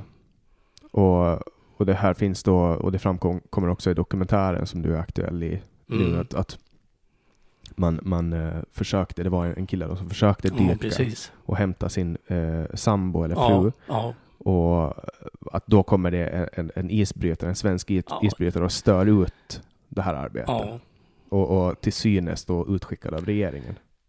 ja, det är klart att han, jag kan ju tänka mig att befälhavaren där inte mår så bra när han ska göra någonting som är helt eh, uppåt väggarna för ett, eh, en sjöman. Mm. Men det var svenska staten som ägde den här båten alltså? Ja, det är det ju. Men eh, det är ju sjöregler och, och etik för dem också. Mm. Det kan man ju se i dokumentären också här hur finska kustbevakningens fartyg flyttar sig. Ja. Det är sjömannaskap det. Ja, där, där finns det. Jag är lite nationalistisk på den punkten, men, men de flyttar ju sig en kilometer. Ja, var det en sjö? En halv sjömil. Ja. Eh, när, när de berättar att nu kommer vi att göra dykningar här. Mm. Medan svenska staten då, 25 år innan, skickade ut en isbrytare som, som utsatt de här dykarna för livsfara. Jajamän. Man körde Ja, de, när- de gick ju aldrig ner. Utan de tog ju upp den här dykroboten igen. De skulle ju ner och titta om jag fattar rätt. Mm. Men eh, de insåg ju att det här kommer vi inte att kunna göra. Då, då var det ändå inte gravfriden. Nej. Nej, och ändå kommer den här båten och, och finns ju samma resa sen när Jutta Rabe och Greg Beamis var ute. Mm. Då var hela arsenalen också ute från ja, flottan och, och båtar och allt möjligt, kustbevakning från alla länderna. Eller i alla fall Sverige och Finland. Men då gjorde man inga störvågor, eller? Nej, inte vad jag vet direkt, men man, eh, de kunde definitivt gå ner och dyka. Så att, Men det här var då 1998 som nej, där? 2000. 2000. Och då hittade de ett hål. Ja, de eh, aviserar ju att de hade sett eh, i alla fall tendenser till det, ja. Mm. Och, och det här, de, de var säkra på att de hade gjort en, en seger, de kommer in i hamn, visar upp det här offentligt eh, och sen så kommer massa experter och säger nej men det här var en skugga. Mm. Men de beskrev tydligt hur de såg hur det föll in grus och sand i det här hålet. Så har jag hört det beskrivas också, ja. De skar ju bort också plåtbitar som de eh, menade att, eh, att det förekommit en, någon explosion. De skickade dem på något institut som gjorde att det skulle kunna vara det, men sen eh, blev det ju avvisat att det var falsarier och, och bara konstigheter där. Och det här var ingenting som regeringen då, år 2000, brydde sig om att ta vidare. Nej, vilket vi reagerar emot. Vi hade ju ändå ganska mycket upplevelser att kunna redovisa. Och när vi fick läsa i, i haverikommissionens rapport att vi som var överlevande passagerare inte var att betrakta som vittnen i egentlig mening, så står det ordagrant. Och att för att vi var så drabbade av posttraumatisk stress och utmattning Mm, det gjorde ju att de handplockade vittnen som de valde att... Ja, de hörde ju besättning, besättningen, de som hade överlevt. Och det är ju en hel del varierande uppgifter där. Men det Och finns liksom inga bilagor med för, alltså förhörsprotokoll? Jo då, det finns. Det finns det. Eh, det var då eh, som, jag kom fram, som vi kom fram till att eh, och vi fick möjlighet att träffas de överlevande, i alla fall de svenska medborgarna. Och sedermera även en del av dem från Estland. Genom Ersta sjukhus försorg. Och eh, det var där vi verkligen gick igenom det här sjunkförloppet och allting. För alla hade, eh, liksom då när vi hade pratat med varandra en och en så att säga, hade samma uppfattning att det stämmer inte med vad, vad vi upplevde där ute. Då var, blev, kom vi fram till det tillsammans att det här måste vi påtala nu. Så vi, vi var fem stycken personer där, jag var en av dem som fick i uppdrag att skriva en framställan och en beskrivning av det här. Vilket vi gjorde och det kom då som ett brev som ett eh, yttrande och kommentarer kring Estonias förlisning. Och det publicerades i Svenska Dagbladets Brännpunkt i januari 1999. Och då drog det igång en riktig eh, eh cirkus med media och allting och som börjar faktiskt att ta lite frågor kring det här. Mm. Men och, regeringen gör ingenting? Nej, vi fick ju aldrig något svar på det där. Vi eh, beskrev allt det här väldigt nogsamt och uh, hela handläggningen som hade varit fram till dess och, och, och påordade att en ny utredning måste göras, en oberoende utredning måste göras. Men vi fick aldrig något svar på det, på den, det brevet. Utan eh, vi kunde i media läsa att Sjöfartsverket hade avfärdat det här vi skrev ungefär med samma motivering då att eh, det var, vi var just stressade och kanske inte hade så full uppfattning om saker och ting. Mm. Så, eh, men hur som det var så började en del andra människor kom, ta kontakt med oss på olika sätt och då, då insåg vi att vi måste göra vi kom ihop mer med de anhöriga också då. Alltså anhörigföreningen SIA framför allt och även den i Lindesberg då som heter FAI. Och vi kunde tillsammans eh, diskutera hur vi skulle agera nu. För vi tyckte ju hela, hela det här med att man inte omhändertog de omkomna eh, var ju naturligtvis för jäkligt alltså. Och att man inte har, har gjort klart räddningsarbetet ordentligt. Så det är ju mycket sånt här som kommer tillbaka nu har gjort det sista året här. Mm. Och det går lite i omgångar också? Ja, så är det ju. Men hur som helst så, så bildar vi en förening då som heter AGNEF.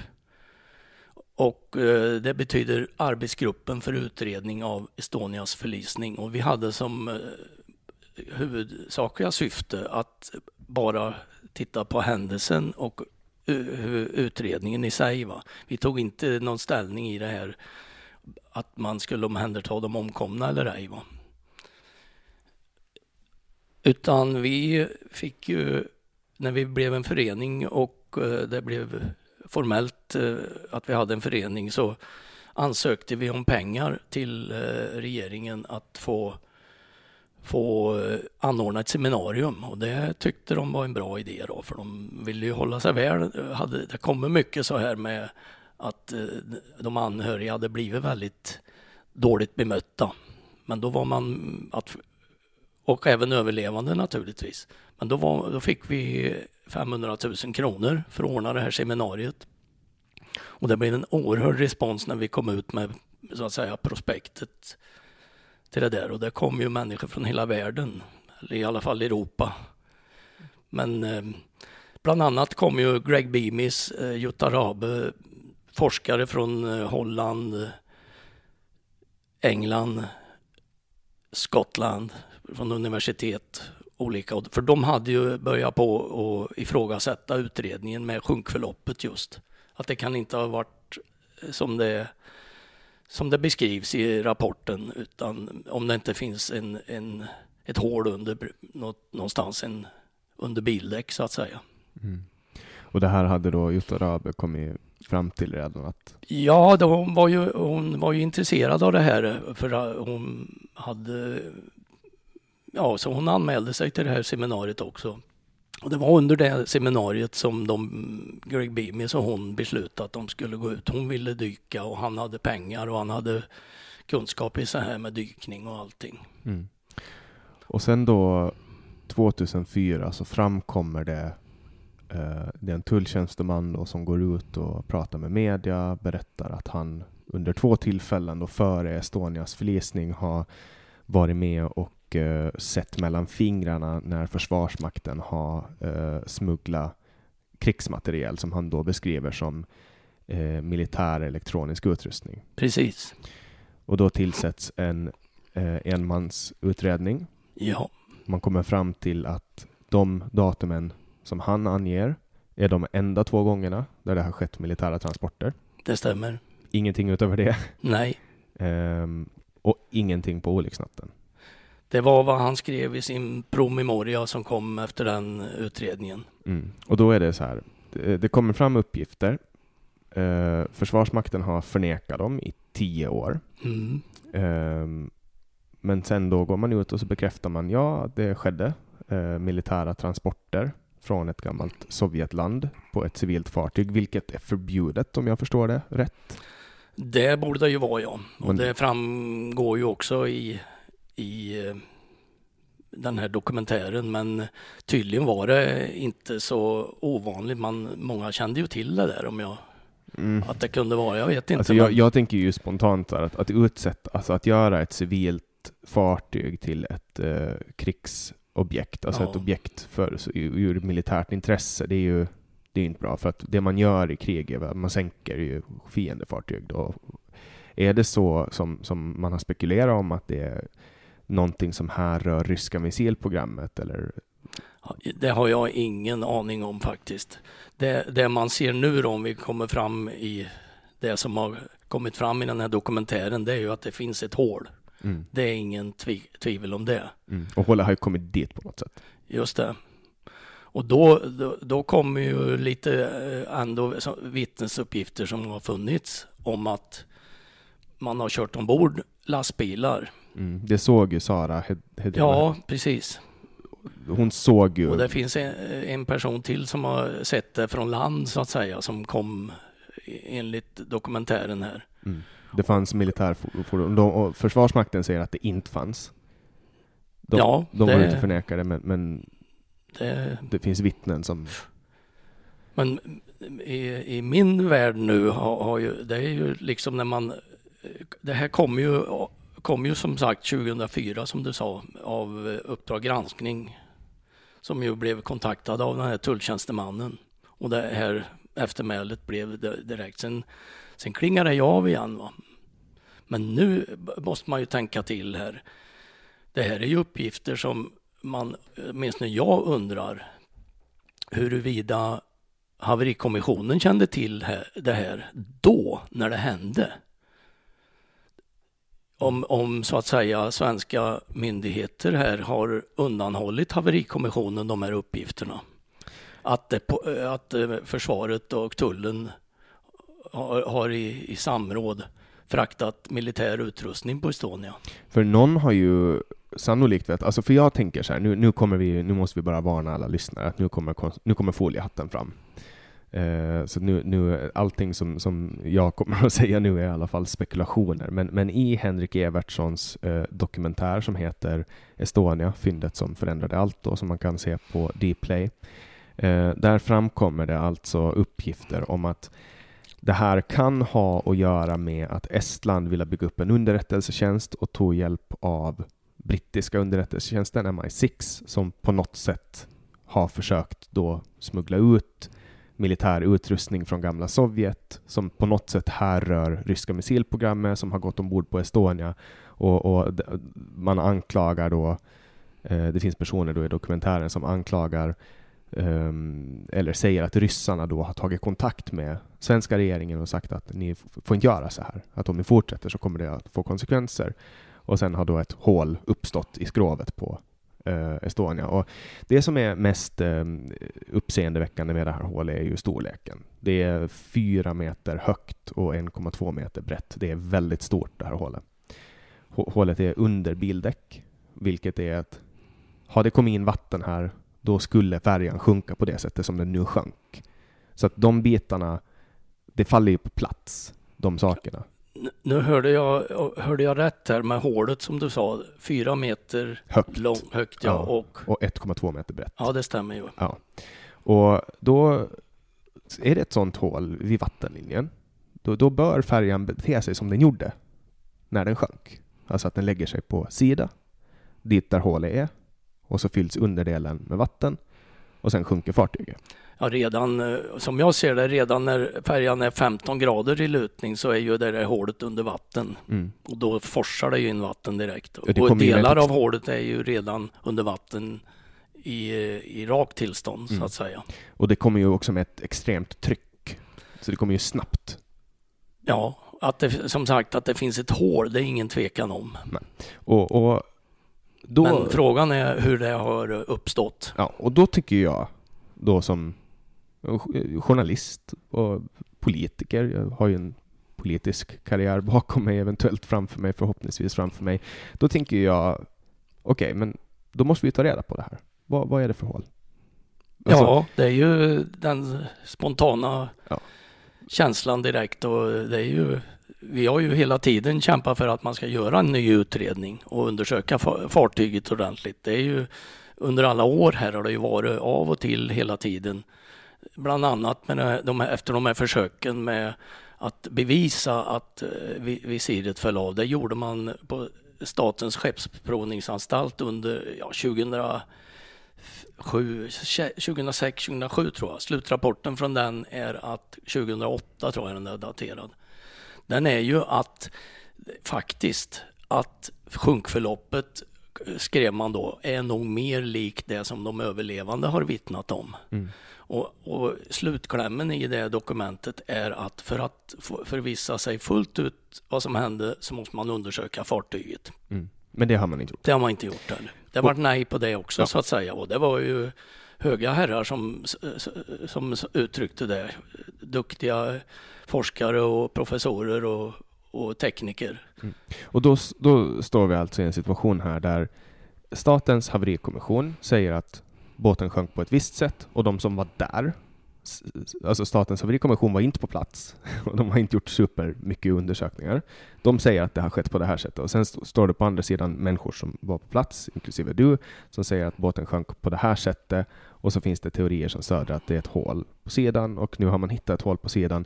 Det har gått över en vecka nu sedan de här eh, uppgifterna presenterades, Mm. sedan Henrik Evertssons Mm, eh, mm, mm. dokumentär gick ut. Vad har hänt den här veckan? Ja, det har ju varit en del. Han har ju säkert haft häcken full om jag har förstått rätt. Han har väl varit i kontakt med hela världens media tror jag. Vi eh, som medverkar här i dokumentären, vi fick ju reda på det här redan i augusti. Där de visade oss det här. Mm. Och framförallt att de talade om för oss att de hade erbjudit Sveriges regering att titta på det här. Som då, då. Men de tackade nej, sa, sa de. Alltså jag, Men nu har de ju fått reda på det, eh, så att säga. Det, det, här, det här är också, det här är, är vi måste nästan ta, eh, stoppa där och bara, eh, alltså, man, alltså man, man, man dök ner med ett tyst fartyg. Henrik eh, blev åtalad då för brott Mm. mot griftefriden för, Ja. att, för att han sänkte ner Ja, den. såklart. Och, och han, brö, han, han han är fotojournalist från, från Sverige då, men bor i Norge. Och det är ju förbjudet för, för svenska, finska, estniska medborgare då, av någon anledning också eh, britter, att dyka. Men, men de hade tyskar med sig. Man hittar det här hålet, då, det var ju, de, var ju, de visste att han har varit där. Mm. Han bjuder alltså in svenska regeringen för att få kolla på det hålet som han har hittat. Mm. Och de tackar nej. Ja, det har de gjort. det är... Alltså de skickar inte ens en praktikant. Nej, jag vet inte hur turen har gått där, men eh, man blir ju häpen. Ja, jag... jag De, också det här att, du vet, var det något huvud som fick rulla efter att man, man upptäckte de här militära transporterna 2004? Var det någon som fick sparken? nej, inte vad jag vet. Har någon fått sparken någonstans? Ja, det var ju några som fick gå ifrån haverikommissionen under den tiden de utredde det. Eller en gick sj- självmant för han ville inte skriva under på det och han hette Bengt Schager. Han var vittnesexpert. Och han har uttryckt till oss under den tiden vi höll på med Agnef.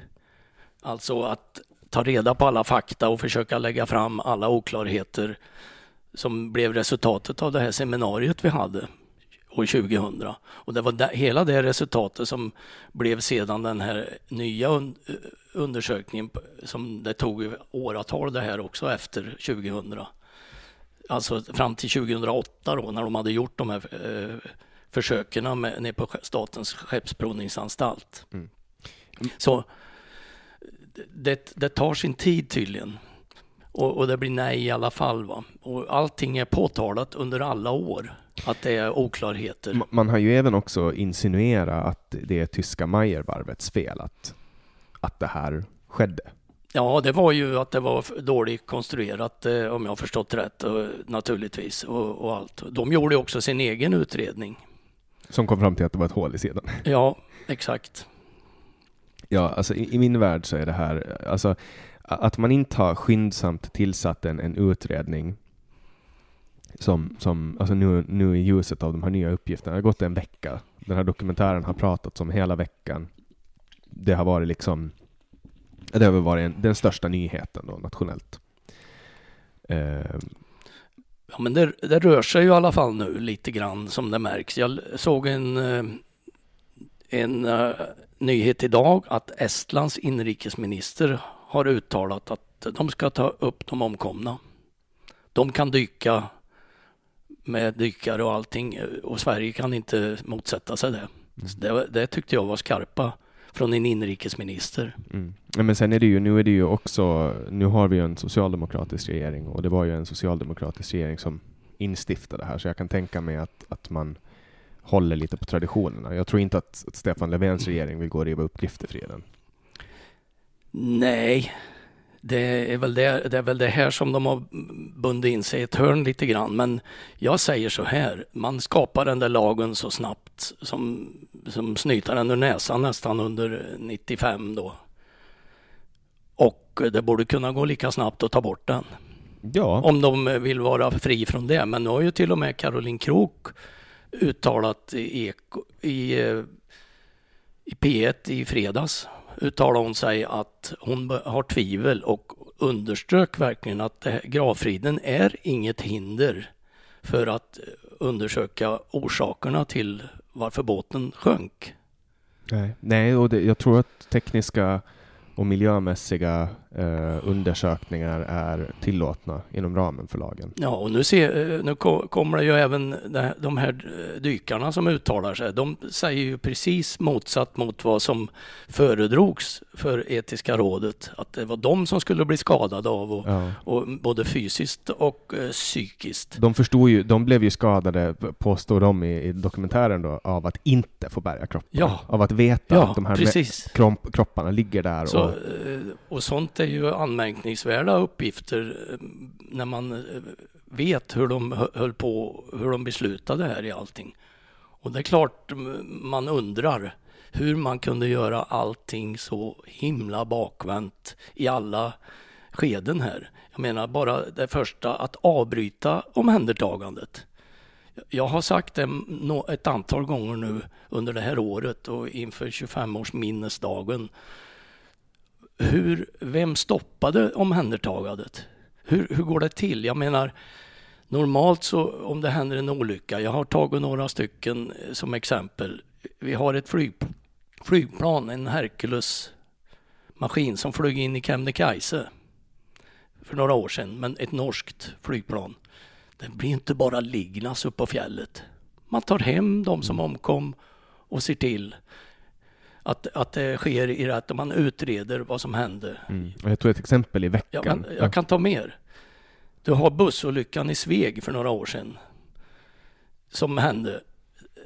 Man låter ju, den utreds ju också till fullo. Chauffören var till och med ställd inför rätta men frikändes då. Men de omkomna togs om hand. Bussen får inte ligga där i diket och inte de omkomna heller och skotta jord över dem. Mm. Vi har den här flygolyckan nyligen uppe i Umeå för ett, något år sedan. så oerhört tragiskt, så många omkommer på ska upp och hoppa fallskärm då, så går det snett. De blir ju inte heller liggandes ute i skogen. Utan man utreder vad som har hänt, tar hand om de som har omkommit. Och du kan ju tänka dig om Göran Persson tio år senare hade gått upp i talarstolen och sagt att de omkomna i tsunamin ska förbli en massgrav i Thailand. Ja. Tänk dig det. Ja. Nej, det, och det, det, är, det är så allt det här har man gjort så bakvänt. Om man nu jämför med alla andra händelser. Det som inte gick att göra och som också kom med i det här, att det skulle vara så svårt att identifiera alla omkomna. Det gick att åka ner till Thailand då och ta hem alla, alla som de hittade i alla fall vad jag vet och identifiera dem och få dem hem och begravas.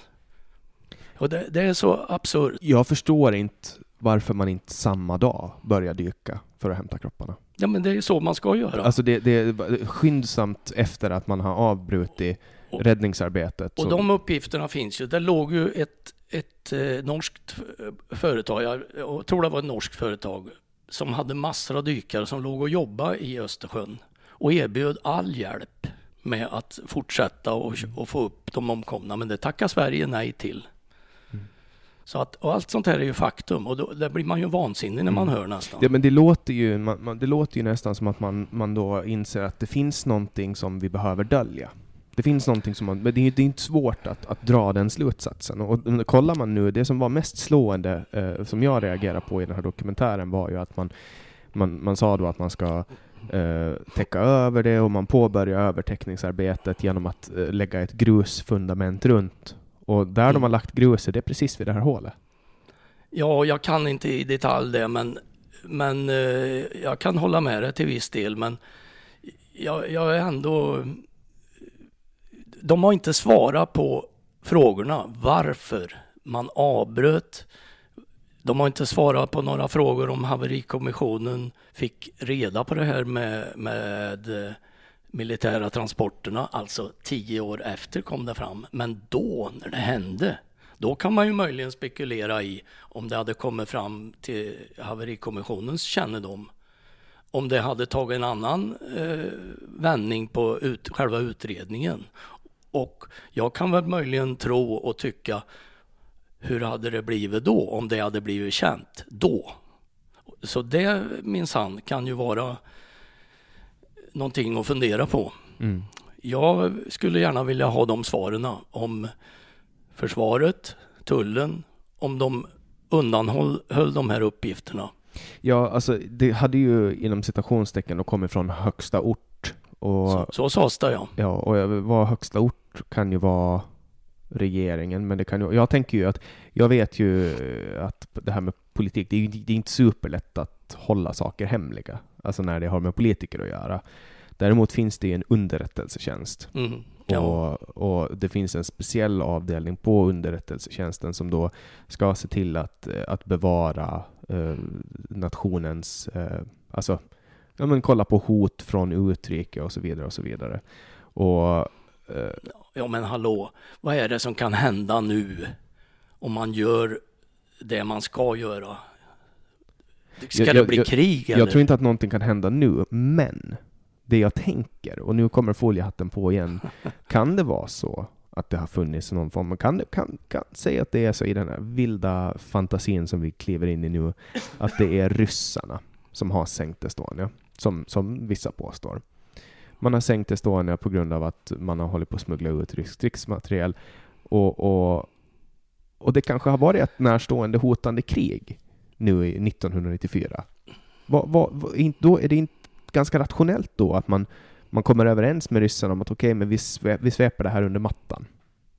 Och så har man kanske fått hjälp av, av ryssarna. Alltså, det... förstår vad jag menar? Alltså, ja, jag, jag förstår hur du tänker. Men... Skulle, skulle, det vara så att det är ett krig man har stoppat? Jag, jag, jag föreslår absolut jag, inte Jag vill inte tänka i de banorna, utan nu när vi vet vad vi vet, so, so far, mm. så vill jag i det här läget att nu först gå ner, bekräfta att hålet finns och det ska vara öppet och, och ljust för alla. Och sen menar jag på att om det nu är någon, något föremål, vad det nu kan vara, det måste man ta reda på som har slagit, gjort det här uh, hålet. Det måste man också ta reda på och det måste fram, definitivt. Och är det då, då kan man likställa det nästan med en smitningsolycka. Absolut. Om det är ett fartyg mm. som har varit på. Det måste man ta reda på i så fall vad det är. Och är det något annat så får man försöka redovisa och ta reda på det. Och jag menar på att här måste polisen in mer. De är mer skickade än, än eh, kanske många andra att utreda sådana här saker. Mm. Jag, jag tror ju, mitt, mitt, eh, mitt förslag har ju varit att, att man ska låta staten Israel utreda det här på grund av att eh, um, Nej, men kom, kom ihåg så här att, att övertäckningen avbröts. Det var just att eh, Göran Persson kom på, han fick en, en propå ifrån en, annan, en annan överlevande, Kent Härstedt, som också var politiskt engagerad. Han satt i riksdagen för Socialdemokraterna? Då ja. ja. Han upplyste väl då Göran Persson om, om vi pratar politiskt då, och, och, så. Det finns väl andra som pratar bakom ryggen på dem också. Men att Sverige kanske höll på och täckte över något som kan vara en brottsplats. Mm. Och jag menar, kanske det är en brottsplats.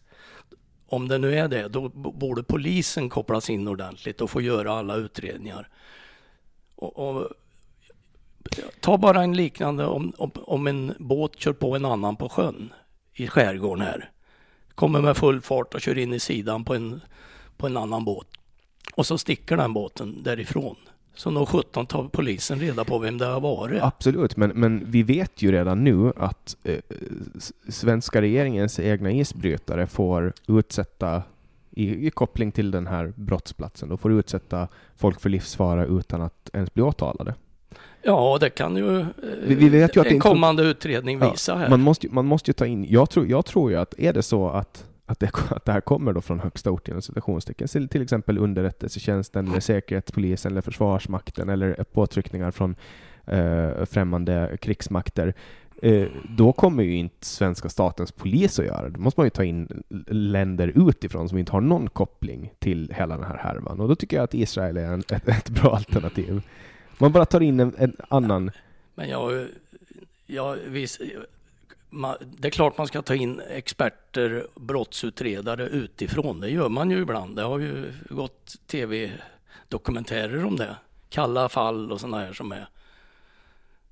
Mm. Så att, nej men eh, det har ju hänt saker och jag hoppas ju nu att, att, eh, att det kommer att bli någon form av ordning på eftermälet här. Att man verkligen, jag skulle bli förvånad faktiskt om inte det, jag tror det kan vara rätt så många som kanske har lite svårt att sova om nätterna.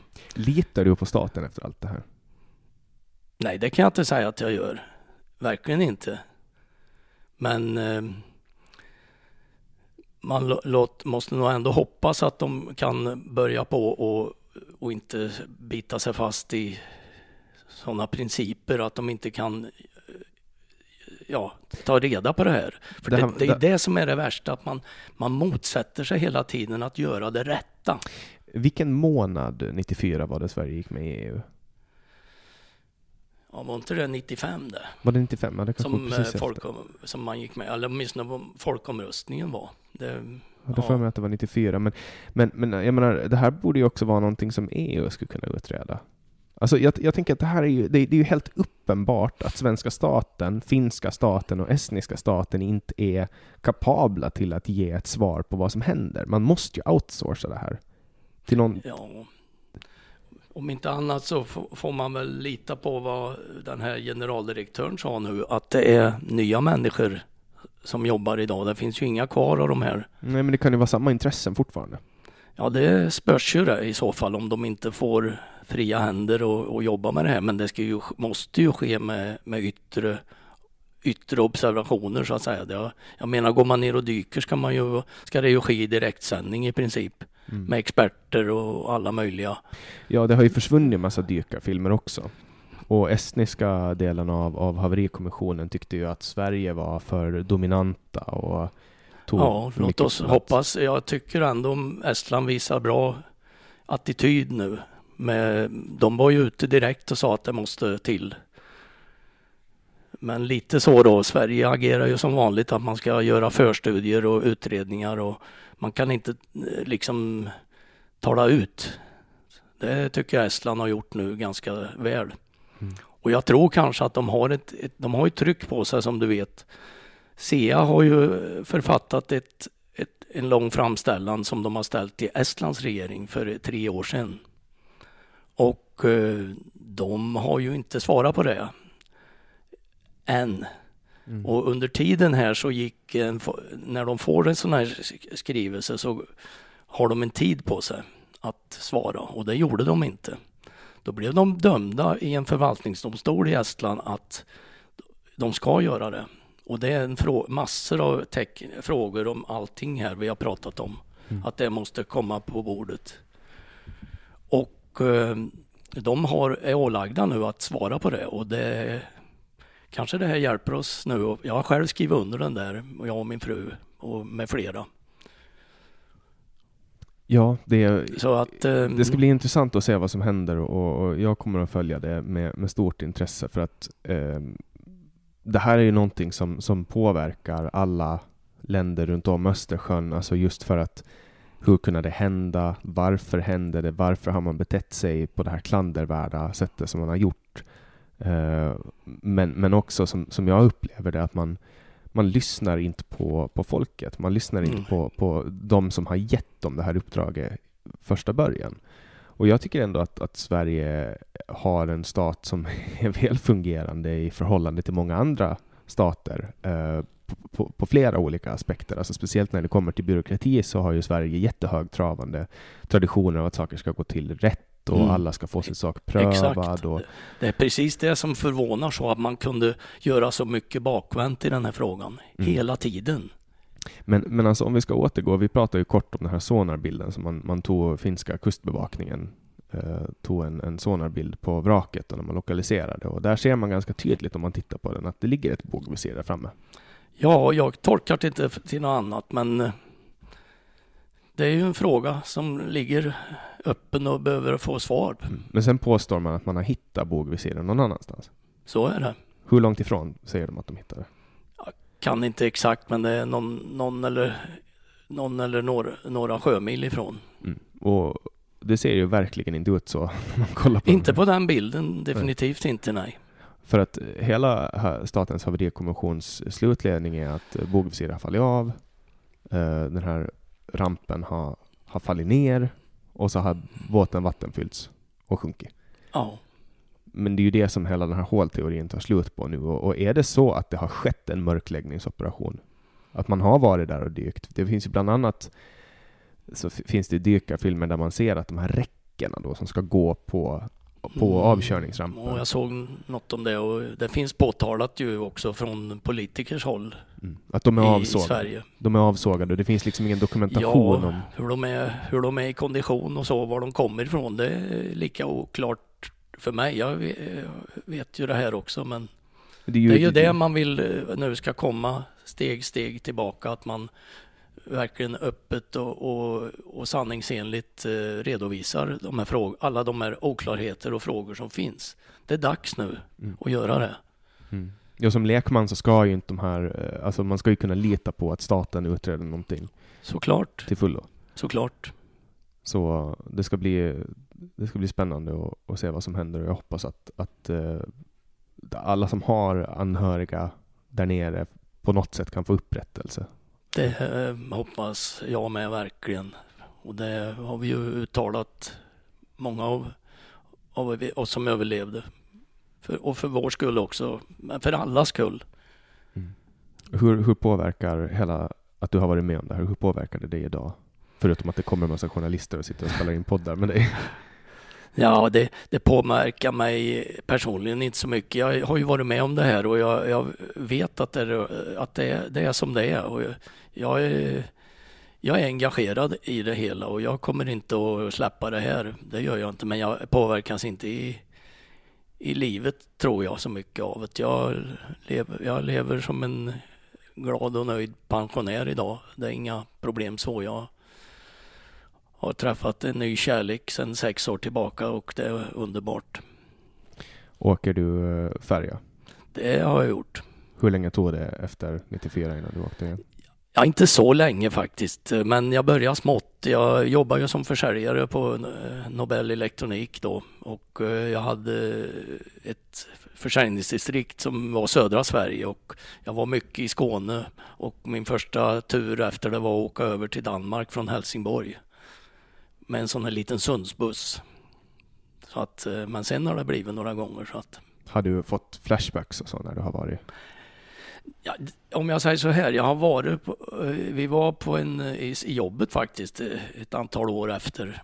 Med, hade det lagts sån här eh, nordiskt säljmöte. Bland, vi hade dotterbolag i Finland, Norge och, och vi träffades då tillsammans och just på Silja Lines fartyg till Helsingfors. Mm. För vårt kontor låg i Helsingfors. Och eh, vi pratade igenom säljstrategier och allting och eh, när vi gick tillbaka från Helsingfors till Stockholm då blåste det rejält alltså. Och då kom vi ungefär i, de, i samma linje första delen ut ur Finska viken. Och då blåste det rejält och det var inte så trevligt kände jag. Kom det tillbaks liksom? Ja, lite. Jag hade ju eh, innan sagt att jag vill inte ha någon hytt utan fönster. Jag vill bo, ha en hytt ut mot så jag har fönster ut så jag ser. Mm. Men det, det, det small rejält då på, på den båten eh, faktiskt. Det var blåst kull saker och ting. Det, det var inte trevligt men eh, det går bra. Ja.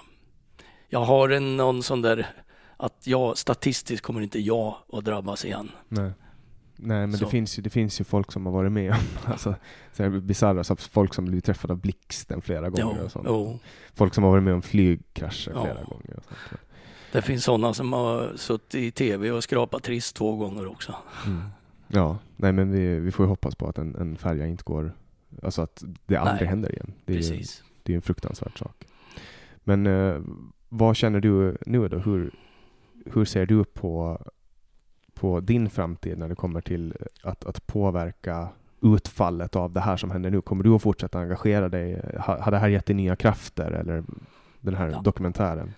Ja, jag har nog aldrig direkt tappat kraften, men nu, nu kommer det ju upp nya saker som man eh, kan påtala som man eh, egentligen som ett faktum nu. Så att eh, jag kommer inte att dra mig för att säga vad jag vet och vad jag tycker. Mm det var ju ett väldigt känsloladdat eh, klipp som man får se i slutet på dokumentären när ni får se första gången det här hålet. Mm. Eh, det blev nästan att, att, att, man rycktes med och, och liksom blev lite, fick lite tårar i ögonen. Eh, vad kände du när du satt där och såg det här hålet? Ja, vi, vi var ju väldigt eh, ja, gapande. Och det vart ju väldigt starka reaktioner. Det, det, de, det var det. När, att, när kom du i kontakt med Henrik första gången då? Eh, ska vi tänka, ett och ett halvt år sedan tror jag ungefär. Då hade han hållit på med det här ganska länge eller? Ja, han hade ju, de, de hade ju fått det här jobbet av Discovery i februari 2018 tror jag. Så det var alltså Discovery som, som ville att de skulle gå ner? Ja, Henrik jobbar ju på ett produktionsbolag som heter Monster. Och eh, Henrik har haft det här och eh, hans eh, kollega där som heter Bendik. De hade en idé att de med Henriks då djupa grävande i det här i 15 år. Han hade gjort ett, ett koncept som de resonerade igenom och så presenterade de det för för, för, sin egen ledning naturligtvis. Och sen fick de ju dra det inför, inför Norges Discovery-avdelning så att säga. Och eh, det här har jag fått berättat av Henrik. Mm. Jag, hoppas att han, jag hoppas att de vinner stora journalistpriser för det här, för det var verkligen en... Men så chefen där, han, ja det här ska vi titta, han sa ganska snabbt om jag fattar rätt att det här ska vi titta på. Så tog det bara liten tid så blev de kallade till ett möte med alla cheferna i Norden. Och då fick de uppdraget. Och då, då fick en budget för det, för, för, förmodligen då. Mm. Ja, jag, jag, tycker att alla, alla som hör det här eh, kolla in det här för det är verkligen Ja, det vill jag också gärna understryka och, och, och haka på. Titta på dokumentären. Är det någonting vi har missat nu? Som du känner att vi behöver prata om? Det har vi säkert, men eh, jag tror vi har kommit väldigt eh, bra fram till lite slutkläm på. Mm. Med det så tackar jag så jättemycket för att, för att jag fick komma hit och för att vi fick göra det här. Tack själv. Och till alla er som har lyssnat så vill jag tacka för att ni kommer vecka efter vecka och fortsätter lyssna och stödja den här podden. Den, är ju helt, den baserar helt på frivilliga donationer. Så är det någon som känner att ni vill donera en slant så kan ni göra det på nummer 070-3522 472 eller på www.patreon.com samtal. Ni hittar länkar i beskrivningen till den här podden eller på min hemsida www.samtal.ax. Jag släpper nya samtal alla onsdagar och ni får gärna gå in och önska gäster som ni vill höra här i podden. Jag heter Jannik Svensson och du har lyssnat på podcasten Samtal. Hej, det är Paige DeSorbo från Giggly Squad. High quality fashion without the price tag. Say hello to Quince. I'm snagging high-end essentials like cozy cashmere sweaters, sleek leather jackets, fine jewelry, and so much more. With Quince being 50 to 80% less than similar brands.